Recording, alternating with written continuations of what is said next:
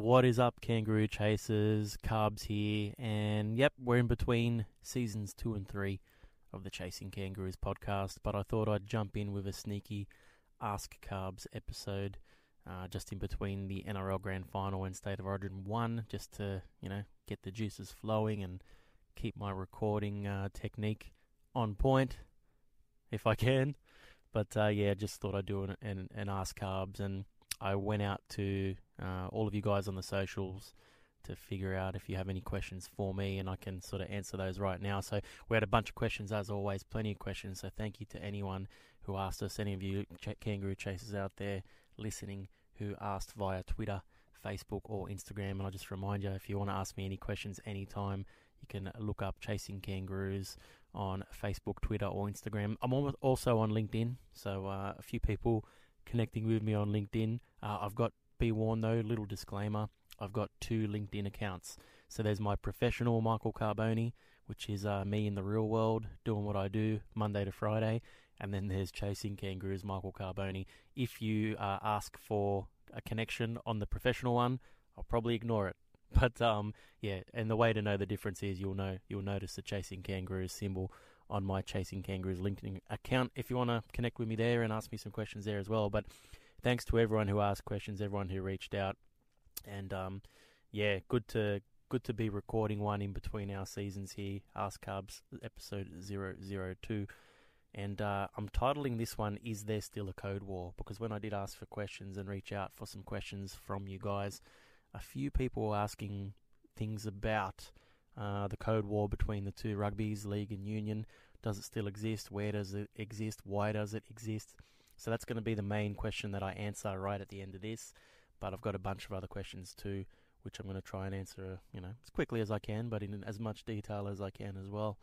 Um, big big apology to anyone who I don't get to. There was, as always, plenty of questions asked. Um, I'll try and answer a few of them here. Uh, but yeah, apologies to anyone who I don't answer, and I'll you know ask me again on the socials. I'll try and answer via text or something like that. But um, before I do, just say like just watch the grand final, uh, NRL grand final the other day, and um, to be honest, it was a, I was a bit disappointed. It was a pretty shit game, in my opinion. Um, all due respect to both sides, obviously, but uh, I think that grand final for me personally, like I built it up in my head. I thought it was going to be one of the greatest grand finals ever. Um, I could not split the sides the week leading into it. I had no idea who was going to take it out. I just thought best teams in the comp. They've been fantastic all year. This is going to be one of the greats. And I built. It's my fault, really. I built it up in my head. Um, you know, and it just wasn't that. And when you think about it too, we always build up the grand final, but very rarely is it even anywhere near the best game of the season. There's probably been two great grand finals in uh, in my living memory, maybe two or three actually. I don't remember '89 well, but '97 ARL, and I think it was 2015 Broncos Cowboys was a great one as well. So it's uh yeah, it's it's hard to get a fantastic grand final, but it was good. And uh, congratulations to the Melbourne Storm. What I really liked about the Storm Storm's victory was afterwards when you know Cam Smith and the boys were saying their speeches and they said things like, you know, we're doing this for everyone back home in Victoria. This is Victoria's grand final. And as an expansionist, um, I thought that was really good. It's great, and and the work that the Storm are doing, and us Sydney siders, we cop a lot of flack for our our hatred for the Melbourne Storm, but I love what they're doing, and I love how they're really carving out that niche. There is a spot in all Melbourne Victorian sporting fans' hearts for the Melbourne Storm and credit to, credit where credit's due. They've done a great job. So great job NRL getting the season done. We're looking forward to State of Origin, and um, looking forward to more rugby league in 2021, and hopefully some internationals as well. Uh, which we missed out on. Uh, speaking of internationals, or speaking of rugby league fans around the world, to be honest with you, we, I um, I just thought it was very interesting. I put out a little post on our socials about who, where people are watching the NRL Grand Final from, and we had a really good response. And I was just shocked and amazed to see where our listeners and NRL fans are watching the game from. So we had, I'll go through a few of them. So shout out to Suhail, 8 Allah, who was watching it from Morocco. Simon Garland from Cardiff in Wales, shout out to you, mate. Uh, Mike Simpson, our good friend from the Gold Coast. Uh, Jake Tierney watching from Manchester, UK. Ivan Hernandez watching from Mexico. Uh, Paul Buchanan, good friend of the show as well, watching from Caledonia, Ontario, Canada. And uh, Tech watching from Warsaw, Poland. We had uh, Stuart McLennan watching from Canberra. Adam Rollinson watching from Leeds. David Canham watching from Japan. Uh, Nivea watching from Papua New Guinea. Roland Funmat watching from Papua New Guinea as well. Keith Braid watching from South Korea. Freddie Amos Lakera watching from Egypt. Um, we had uh, Sammy watching from Lebanon, Eric Stewart watching from the UK, Nelson watching from Sweden, Matt Skiers watching from Paris, Andy Stringer watching from Leigh in the UK, uh, Sam watching from Lima, Peru. We had who else? Where else are we? Jake, uh, Jakku watching from Papua New Guinea, Jacob watching from Papua New Guinea. The boys at the Rotterdam, Rotterdam Pitbulls obviously watching from Rotterdam in the Netherlands. Uh, Izmir, Turkey was another one. Um, We've got our good friend John Christie watching from Moscow in Russia. Russia. We had a couple more Papua New Guinea. We had Christy Long watching from Toronto in Canada. Go the Wolfpack. We had Mickey watching from Belfast, and we had Mike watching from uh, Port Stewart in the Netherlands as well. So great to see people from all over the world enjoying the NRL Grand Final, getting behind it, and uh, you know it says a lot to me about the potential of our sport and where the NRL could reach if they tried a little bit harder with their marketing. But anyway, enough rambling from me.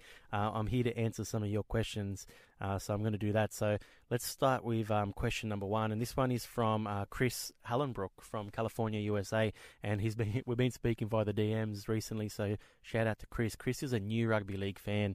He's been following the sport for a couple of months, and he's really getting into it, and um, he's been listening to our back catalogue of podcasts, which is really cool. So thanks, Chris. He said, I've noticed uh, you talk about developing nations and emerging nations of International Rugby League. What is the difference? And um, good question, Chris. Truth is, they're probably one and the same. So, developing nations and emerging nations.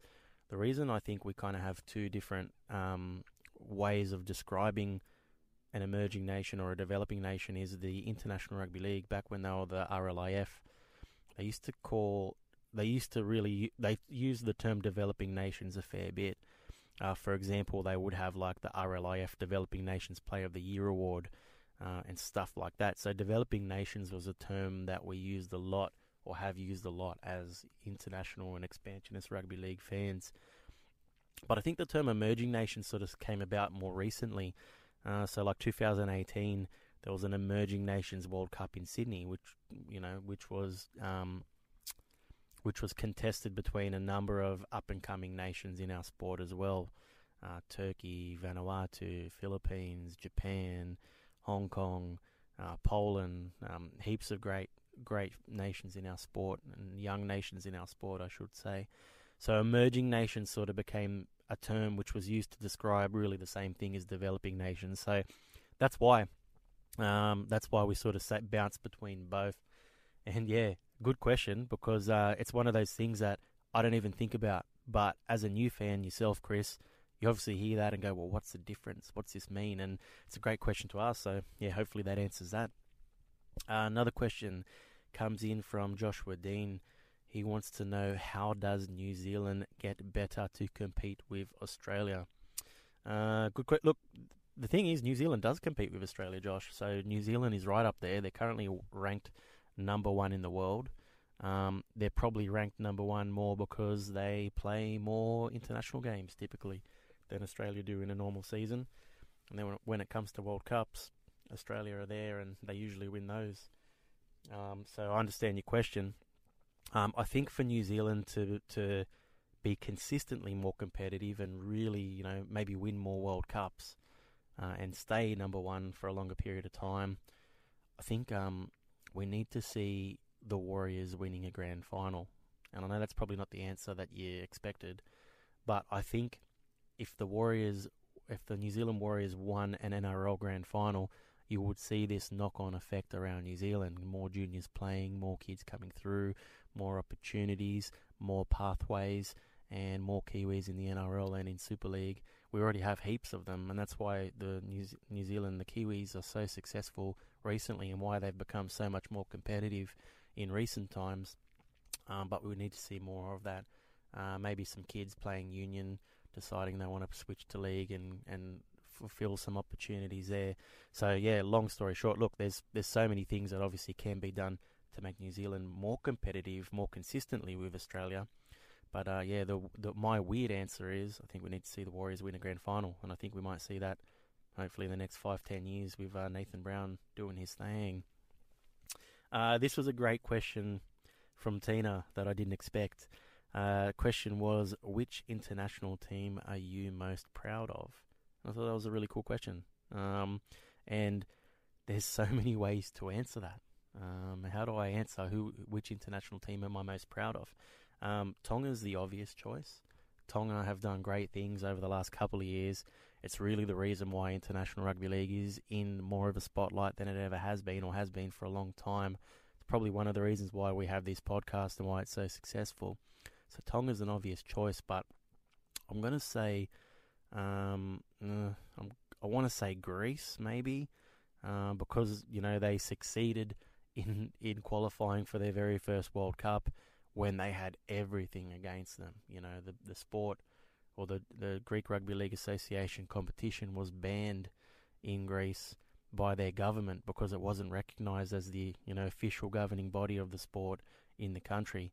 Um, they were playing games at midnight after midnight. They had to take international games, home games outside of country just to compete, but they still got there. They still got to the World Cup. So they're one that I am proud of. But uh, once again, like I kind of expected them to make the World Cup based on some of their matchups leading into it. Like for me, they were kind of favourites in some of them, and I expected them to get there. Um, that might surprise some people, but yeah, I did. So I guess the answer, my answer, Tina, to the question, which international team am I most proud of? I'm going to say Jamaica, um, because Jamaica again qualifying for their first World Cup They've been doing some. They've been building up to it for about ten years. They've found a good balance between their heritage player base in the Super League in the UK and their domestic players, which are growing. Their domestic talent is growing all the time. Their competitions are getting better. There are some good things that we need to be looking out and watching for in Jamaica that's going to make them even better. And I think they're going to get the balance right even more so in the future between their heritage and their domestic players. I think you're going to see more domestics getting opportunities and, and coming through. And yeah, they made the World Cup. And uh, unlike Greece, who I expected to make it, I did not expect Jamaica to make it. I really thought the US were going to beat them back in um, 2018. Was it 2018? America's Championship. So might have been the end of 2017. Anyway, um, yeah. So Jamaica, I think, is the answer to my question there. International team that I'm most proud of. And great question. Thank you, Tina. Um, Mohit Harikisan, sorry for mispronouncing your name, mate. I probably did, but he want, Mohit wants to know what's the status on European Super League.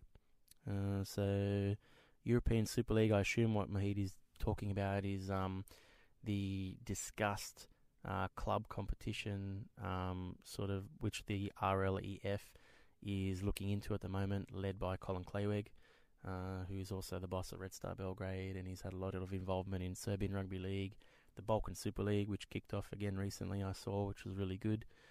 Uh, so, uh, not to be confused with Euro 13s, which is a different thing, not under the RLEF.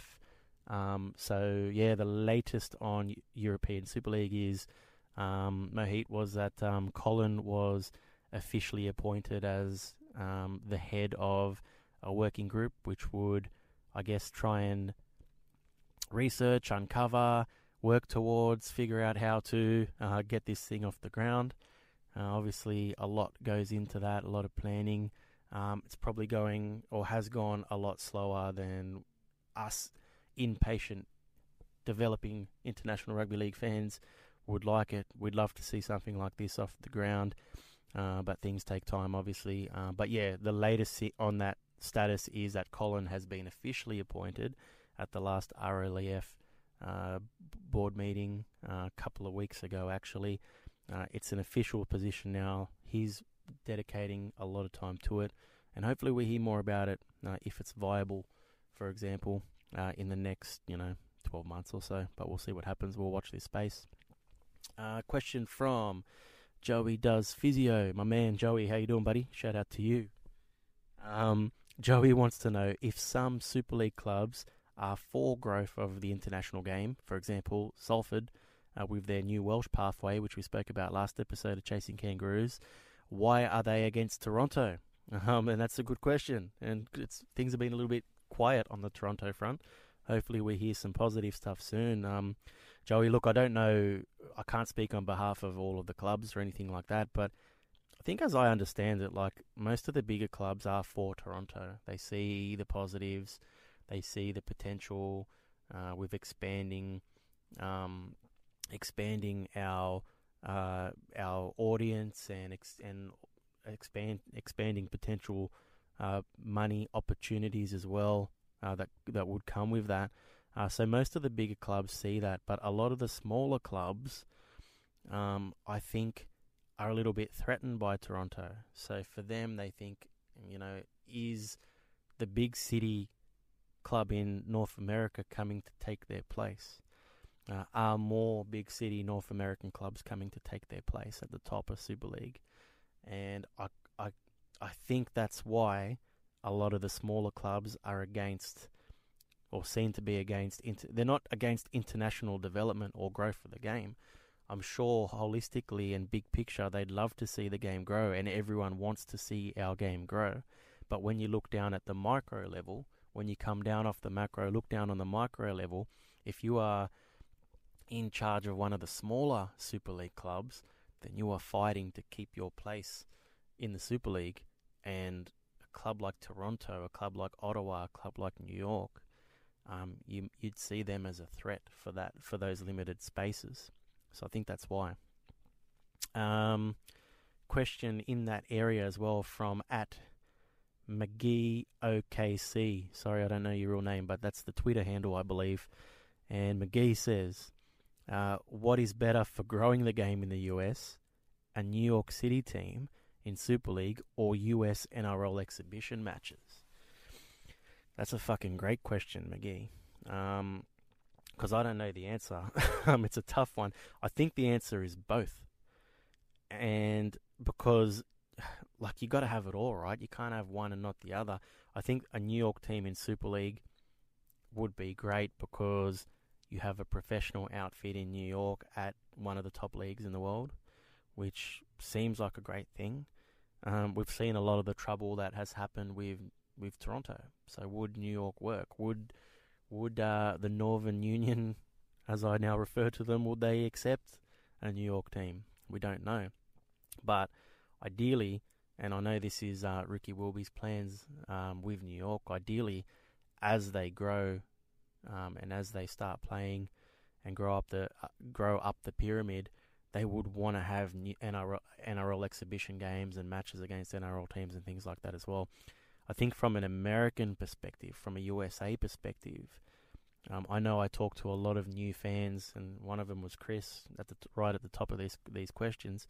A lot of new fans who have just discovered NRL. You know, when there was not much sport happening this year because of COVID, but the NRL was on. A lot of new fans discovering the sport. They're seeing the sport at the highest level. And let's not kid ourselves, the NRL is the highest competition form of rugby, either code, full stop, that you can find anywhere in the world.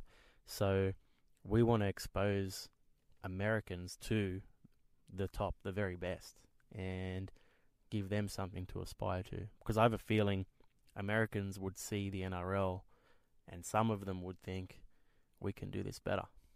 And that's how you start to grow things over there. So yeah, sorry I got out of that question, McGee. I didn't. Uh, I don't know what the answer is. Both both is the answer.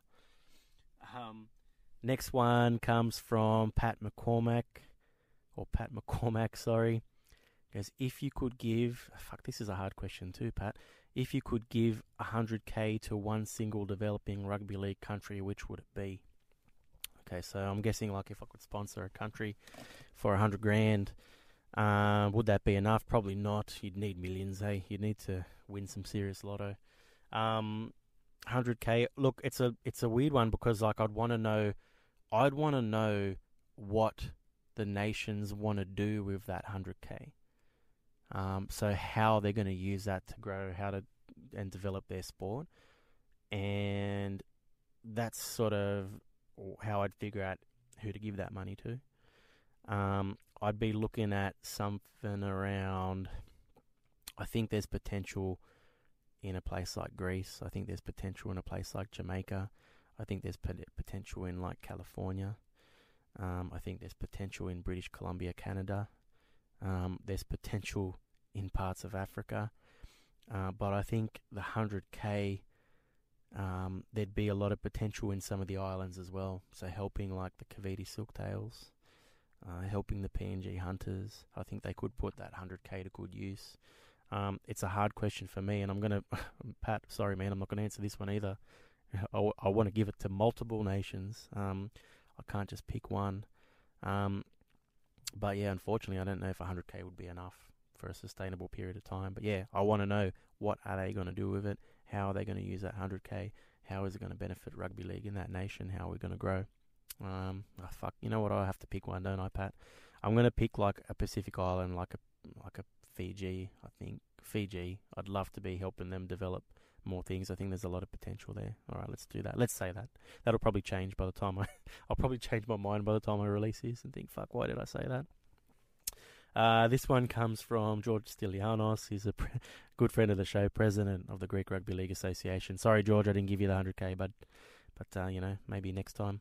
Uh, who do you think the next country, other than UK, Australia, New Zealand, uh, will host uh, to host the World Cup will be? It's a great question. Um, uh, it sucks that you put New Zealand in there, George, because like it's usually alternating between the UK and Australia, and I know New Zealand gets some games as part of that when it's in Australia. Sometimes it did last time anyway, but I'd love to see a World Cup solely in New Zealand. Hey, like, and I think potentially like there could be one there very soon. Uh, I think that would be great. It goes back to an earlier question as well. How do you make New Zealand more competitive with Australia? Giving them a World Cup and something to celebrate would definitely make things interesting there and, and inspire youngsters to take up our, our particular code of rugby over in New Zealand. So I'd love to see New Zealand hosting a World Cup. Flip side as well, very similar. I'd love to see France hosting a World Cup on their own as well. I think they could do it. I think it would be amazing. Uh, France are like the original expansionists. They they were trying they they originated the concept of the World Cup, um, and back then they were trying to grow things like by getting by wanting to invite the USA into their World Cup, for example, and things like that, and playing games in Serbia back then, like just incredible. So France are the original expansionists, and they're the original kangaroo chasers before the kangaroos needed to be chased. And um, I'd love to see France hosting a World Cup. Uh, the other one, the Smoky, for me is Canada. Uh, I talk about Canada a lot. It's a nation that excites me in terms of potential and growth and, and, and development. Canada is a nation that could host our World Cup. I think they could be successful. They understand rugby league. They know what it is, especially in Toronto, places like that. You've got clubs trying to form or, or that are formed in Ottawa. You've got rugby league played in British Columbia. Uh, there is definitely a taste for rugby league there. They understand it, uh, and there is a lot of potential there. And I think you give Canada a big event like the World Cup, say 2025 or 2029, um, that would be absolutely sensational, and I think it would be amazing for our sport. Uh, so I'm going to say Canada would be a good one. But you're asking me where I think the next country would be, George, and I think the next one would be New Zealand or France. Um, question from Nicholas Mew, our friend in in Toronto. Speaking of Toronto, Canada, uh, Nicholas wants to know: Does the working class heritage that rugby league proudly define itself by act in any way as a deterrent to others who might be interested in the sport? What a question, Nicholas Mew. Uh, yeah, it does. Unfortunately, it does. Uh, rugby league is a working class game. We're proud of that, but it does hold us back. It holds us back in terms of sponsorship, holds us back in terms of some fans, holds us back in terms of growth in some areas because really, um, not a lot of people aspire to be working class. Let's be honest. It's not a thing that people say, you know what, I'm, I want to be working class. But a lot of people are proud of it in, in many areas as well.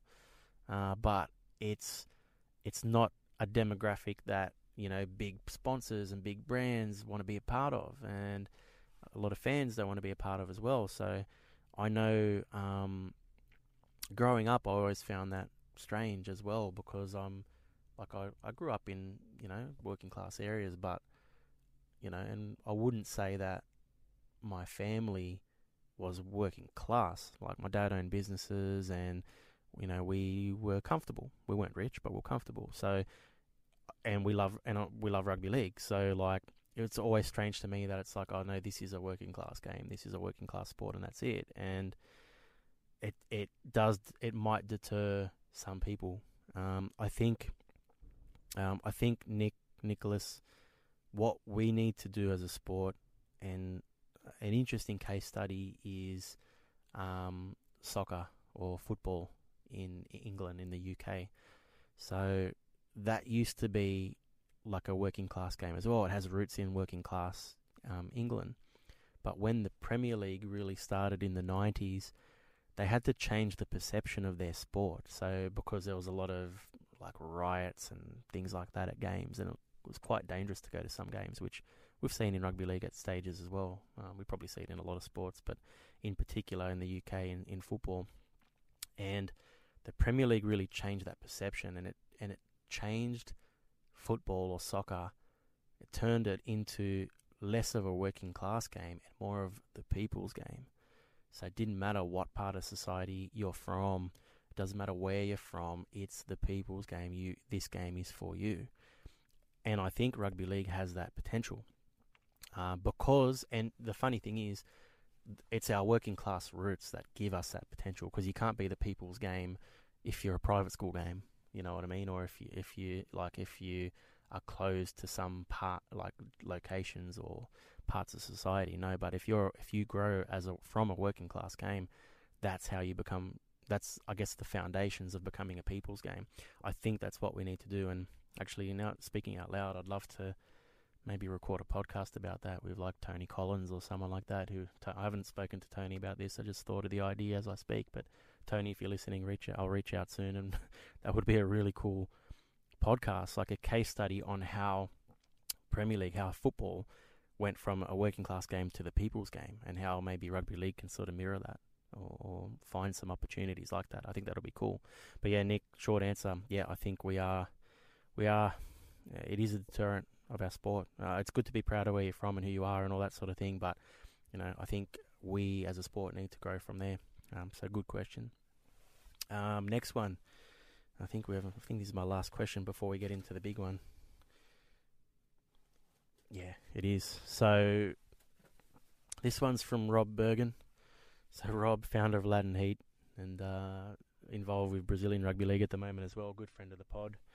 Rob wants to know This is a great question. Rob Bergen wants to know what will the uh, top 20 International Rugby League rankings look like in 20 years? Uh, just looking into the crystal ball here, Rob. It's a it's a tough one, mate. Obviously, I don't know the answer there. Uh, I'm assuming you're talking about the men's rankings because there aren't 20 in the women's at the moment. Uh, maybe that's uh, oh, maybe that's something I should have answered. I'm going to go with the men's though. So at the moment, in the men's, we've got New Zealand ranked number one. Then it's Australia, England, Tonga, Fiji, Papua New Guinea, Samoa. Number eight is France. Now, I still see all of these nations in the top 10 in the next 20 years, um, but I think it'll be much more competitive and the order will probably be different. So, in particular, Papua New Guinea and Fiji, they're going to be higher up. Uh, and it's simply because of the pathways that are in place at the moment from those nations to the NRL. Uh, Papua New Guinea, you guys on this podcast, you've been hearing a lot about through the Hunter system and all the work Matty Church and his team are doing. So there's a great pathway there. We're going to see more Justin Olams coming through the NRL, and PNG will, you know, become more competitive and definitely rise up the rankings in 20 years' time. The other one is Fiji. You know, you got your Kikau's, you got Api Koroisau, guys like that that are there. Uh, Kikau is born in Fiji. Api is not, but he's got that heritage. Um, and of course, the Kaiviti Silktails, they're going to be doing a PNG Hunter style thing in the New South Wales Rugby League uh, as well via their Centre of Excellence in Suva. And all the great work that Petero Civoniceva and his team are doing over there. So we're going to see a pathway automatically open up from Fiji to the NRL. We're going to see some great players coming through. So I think, yeah, those top eight nations will mostly be the same, but the order and the consistency and the competitiveness of that top eight is going to be crazy in 20 years' time, I hope and I believe. After that, uh, so number nine is Scotland, then you've got Lebanon, Greece, Ireland, Italy at number 13, then you've got Wales, Serbia, Malta, Norway, USA, Poland, and Jamaica in number 20. Um, so hopefully those nations are rising and getting bigger and better as well. But hopefully we see some nations from outside of that coming in and, and really being competitive. For me, I see two big movers from outside of that top 20 who we will see in there in 20 years' time. Number one, I've mentioned them already, Canada. They're currently number 27. I think Canada has so much potential, man. Like, crazy. A, a, a lot of it will depend on what happens with the Wolfpack, I suppose, but that'll be, I guess, a small, a small part of the bigger picture in 20 years' time, and I see Canada in that top 20. Uh, the other one is currently number 28 in the world, Nigeria. Nigeria, they're about to become an affiliate of the International Rugby League. They're going to be able to compete for World Cup spots. They're getting bigger and better, and Nigeria, um, I think, will be in the top 20. They'll definitely be a mover in that top 20, and I think they are the African nation with the most potential at the moment. Ghana's close as well. Shout out to the guys from Ghana who reach out to me regularly with news. Um, Ghana's up there too, but yeah, I think those are going to be the changes. Great question, Rob. Thank you very much. Uh, okay, so the big question, the big Ask Carbs question uh, for the for this recording, it's all about the code war. So, is there a code war? Why is there a code war? Does a code war between rugby league and rugby union still exist?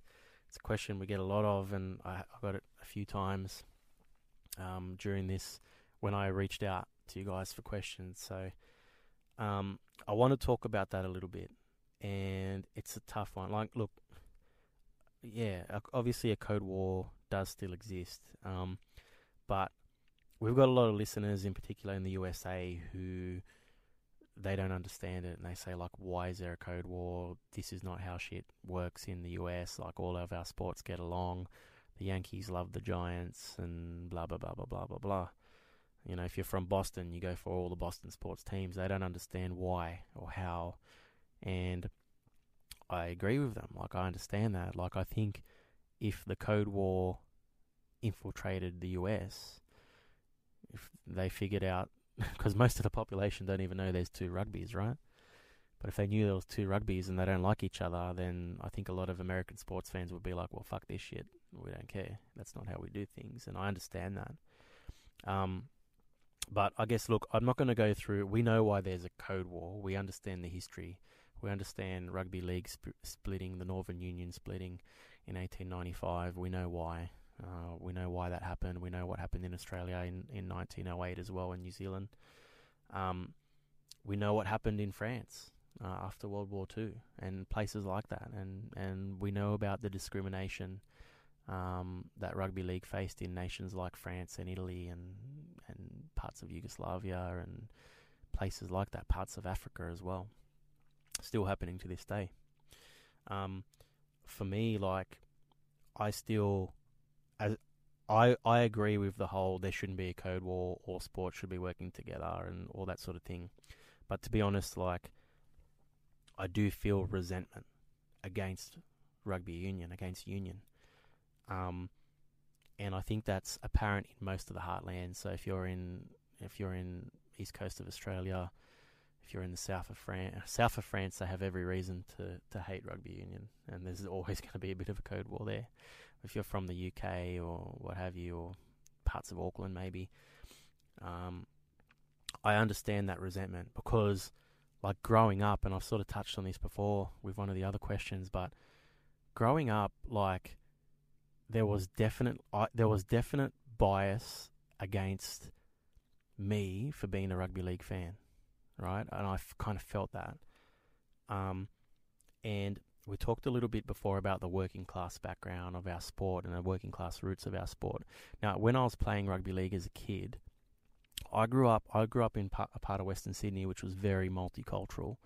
So there were kids from everywhere, and the team that I played for, or the teams that I played for, you know, like under eights, under nines, under tens, there was a lot of kids kind of like me. So like Italian Australian kids, or Maltese kids, or Croatian kids, um, Filipino kids. Like there was a lot of like it was very multicultural, but we are all sort of eth- ethnic, but still Australian. But back then, like you would call like if I because there was so many cultures and like our parents or our grandparents were from other countries when you spoke to people like growing up in western sydney when you met someone new you know you might meet a girl somewhere or whatever and she'd say oh what nationality are you? Yes i'd say oh, i'm italian you know? And that's kind of how it was back then. So you identified by the, your heritage as opposed to like yeah we're all Australian we're born here but you identified by your heritage. And so I guess why I'm mentioning that is the footy teams that I played for as a kid there were a lot of like Italians Maltese Croatians Filipinos etc etc and yeah we grew up in like a working class area but being from the backgrounds that we're from like a lot of our parents like own businesses or you know, own property and things like that. So we weren't working class. We were closer to like white collar, I suppose. We weren't working class. We had money. We or our parents did anyway, or we were comfortable. You know what I mean? So we weren't we weren't like struggling. We weren't battling, or most of us weren't anyway. So I grew up in this environment where we loved rugby league, but we weren't part of that traditional like working class rugby league background. Uh, and that might sound weird. So I didn't know about growing up. Like I was oblivious to this whole working class versus private school versus like rugby league, rugby union thing. I was completely oblivious to it. We just played rugby league and watched rugby league because that was a sport that we loved. And it wasn't until I got like through high school and finished studying and started working in the city and in the real world where I started to understand this bias where you'd meet people from other areas and people that went to private schools and whatever. And you you might be, you know, I remember times when I was sitting in board meetings and people would be like, "Oh, you're a rugby league fan. Oh, you know, you might, you're not, you know, like, oh, you're not as good as we are." Or you know what I mean? Like I know it sounds ridiculous.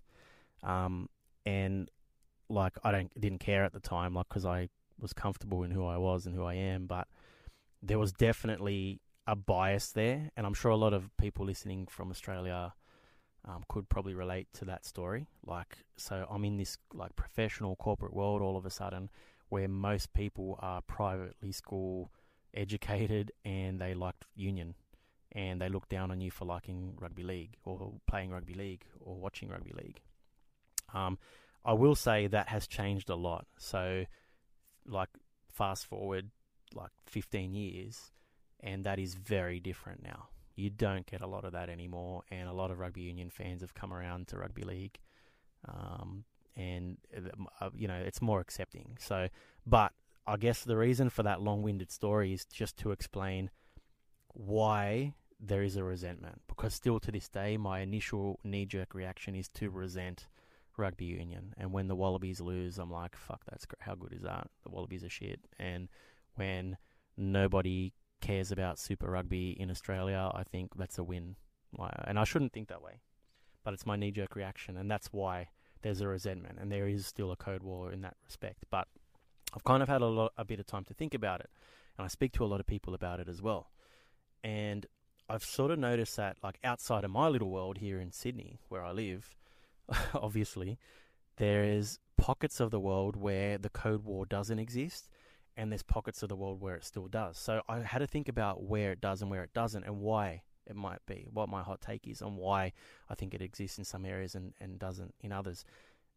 So where it doesn't exist, we've already mentioned this, uh, like the USA, it doesn't exist, and we've got friends at Bereft of the Dial on Twitter, for example, who I have a lot of conversations about. Shout out to you, mate. I have a lot of conversations about code wars and things like that, and in the USA, it doesn't exist. Um, there are maybe some maybe there are some expats from you know UK, Ireland, Australia, where they sort of hold the grudge that they're involved in rugby league or rugby union. They hold the grudge.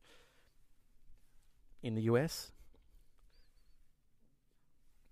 but like for American-born guys that are playing either code of rugby, they like they want to try both and they want to be great at both, and there's no problem with that, and it does not exist. Uh, in the Netherlands, it doesn't exist either, to my knowledge, as well. So we saw earlier this year the international rugby league match between the ne- Netherlands and Ger- Germany. Uh, the guys were struggling to find a place where they could play this game because of COVID restrictions, and they had to change the location on several times, uh, on several occasions.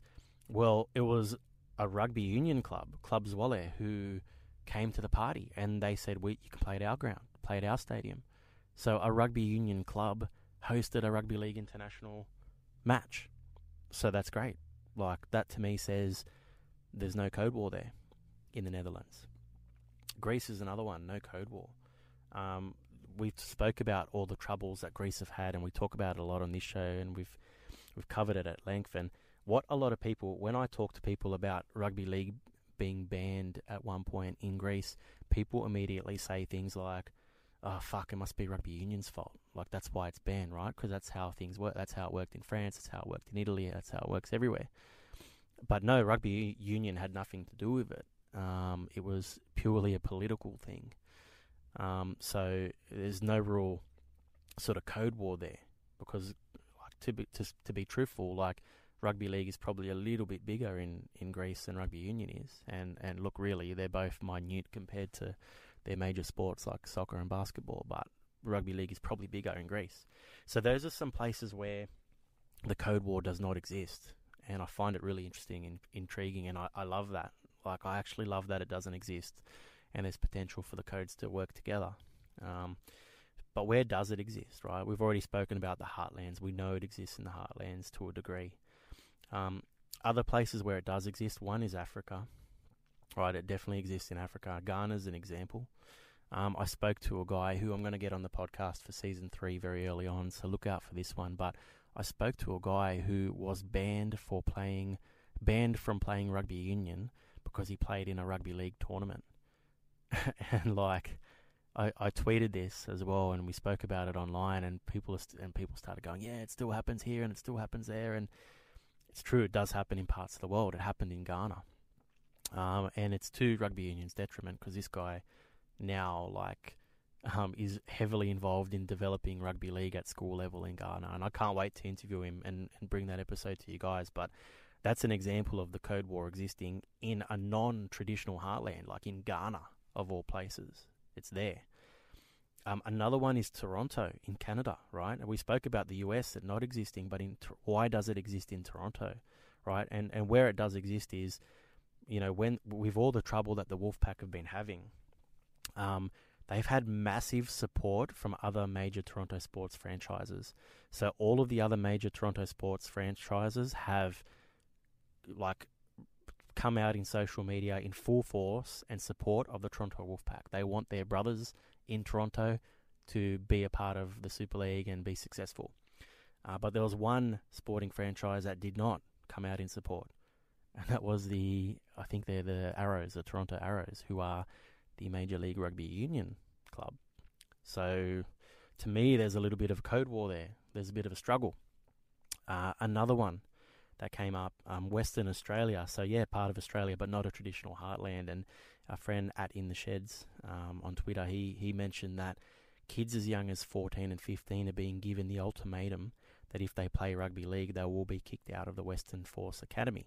So these are like Western Force ex like ex Super Rugby Club, um, some talented rugby kids in Western Australia who, you know, they can't play rugby league because they're going to be banned from playing rugby union, where there are probably some more opportunities for them if we're going to be honest.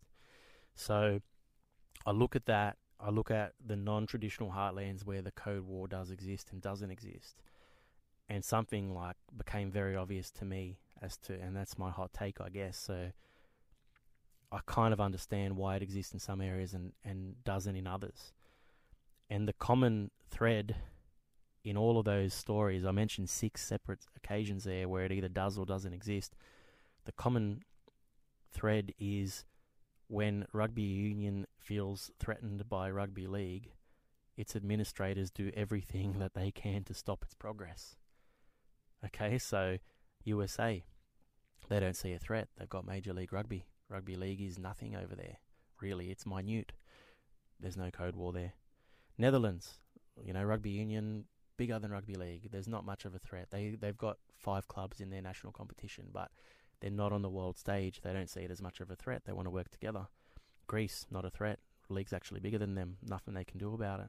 But in Africa, where a lot of rugby leagues are popping up, and and these are people that were maybe dis, disenchanted with the rugby union administration and moving to rugby league, so union sees it as a threat.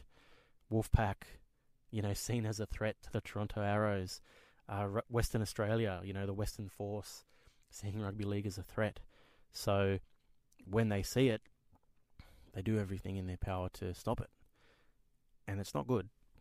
Um, but I think it's why it's there. And then what happens is, us Heartland rugby league fans who know the backstory and the history of our sport and how it all came about, we start to get a bit wound up when we hear stories like this and we go, oh, fuck, rugby union, they're at it again.